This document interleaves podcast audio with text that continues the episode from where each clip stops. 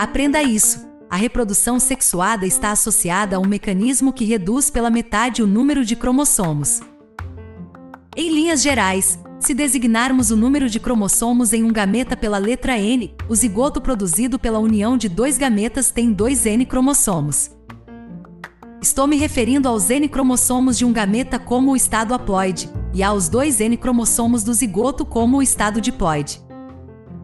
Talvez isso ajude a memorizar a meiose, palavra derivada do grego que significa diminuição, é o processo que reduz o estado diploide para o estado haploide, isto é, reduz pela metade o número de cromossomos de uma célula. As células haploides resultantes podem tornar-se gametas diretamente ou se dividir e produzir células que mais tarde se tornem gametas. Portanto, a meiose tem papel fundamental em eucariontes.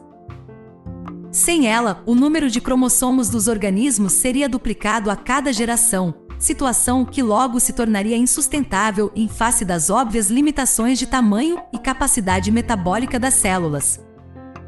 Se analisarmos os cromossomos de uma célula diploide, constatamos que se apresentam em pares. Por exemplo, as células somáticas humanas têm 23 pares de cromossomos.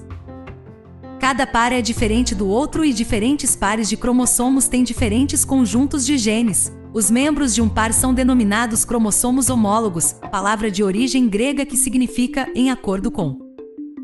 Os cromossomos homólogos têm conjuntos iguais de genes, embora possam ter diferentes alelos desses genes. Os cromossomos de pares diferentes são denominados heterólogos. Durante a meiose, os cromossomos homólogos associam-se. Essa associação é a base de um processo organizado que acaba por reduzir o número de cromossomos ao estado haploide.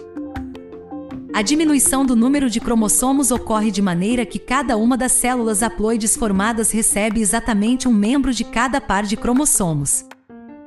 Não tire isso da memória, o processo de meiose conta com duas divisões celulares.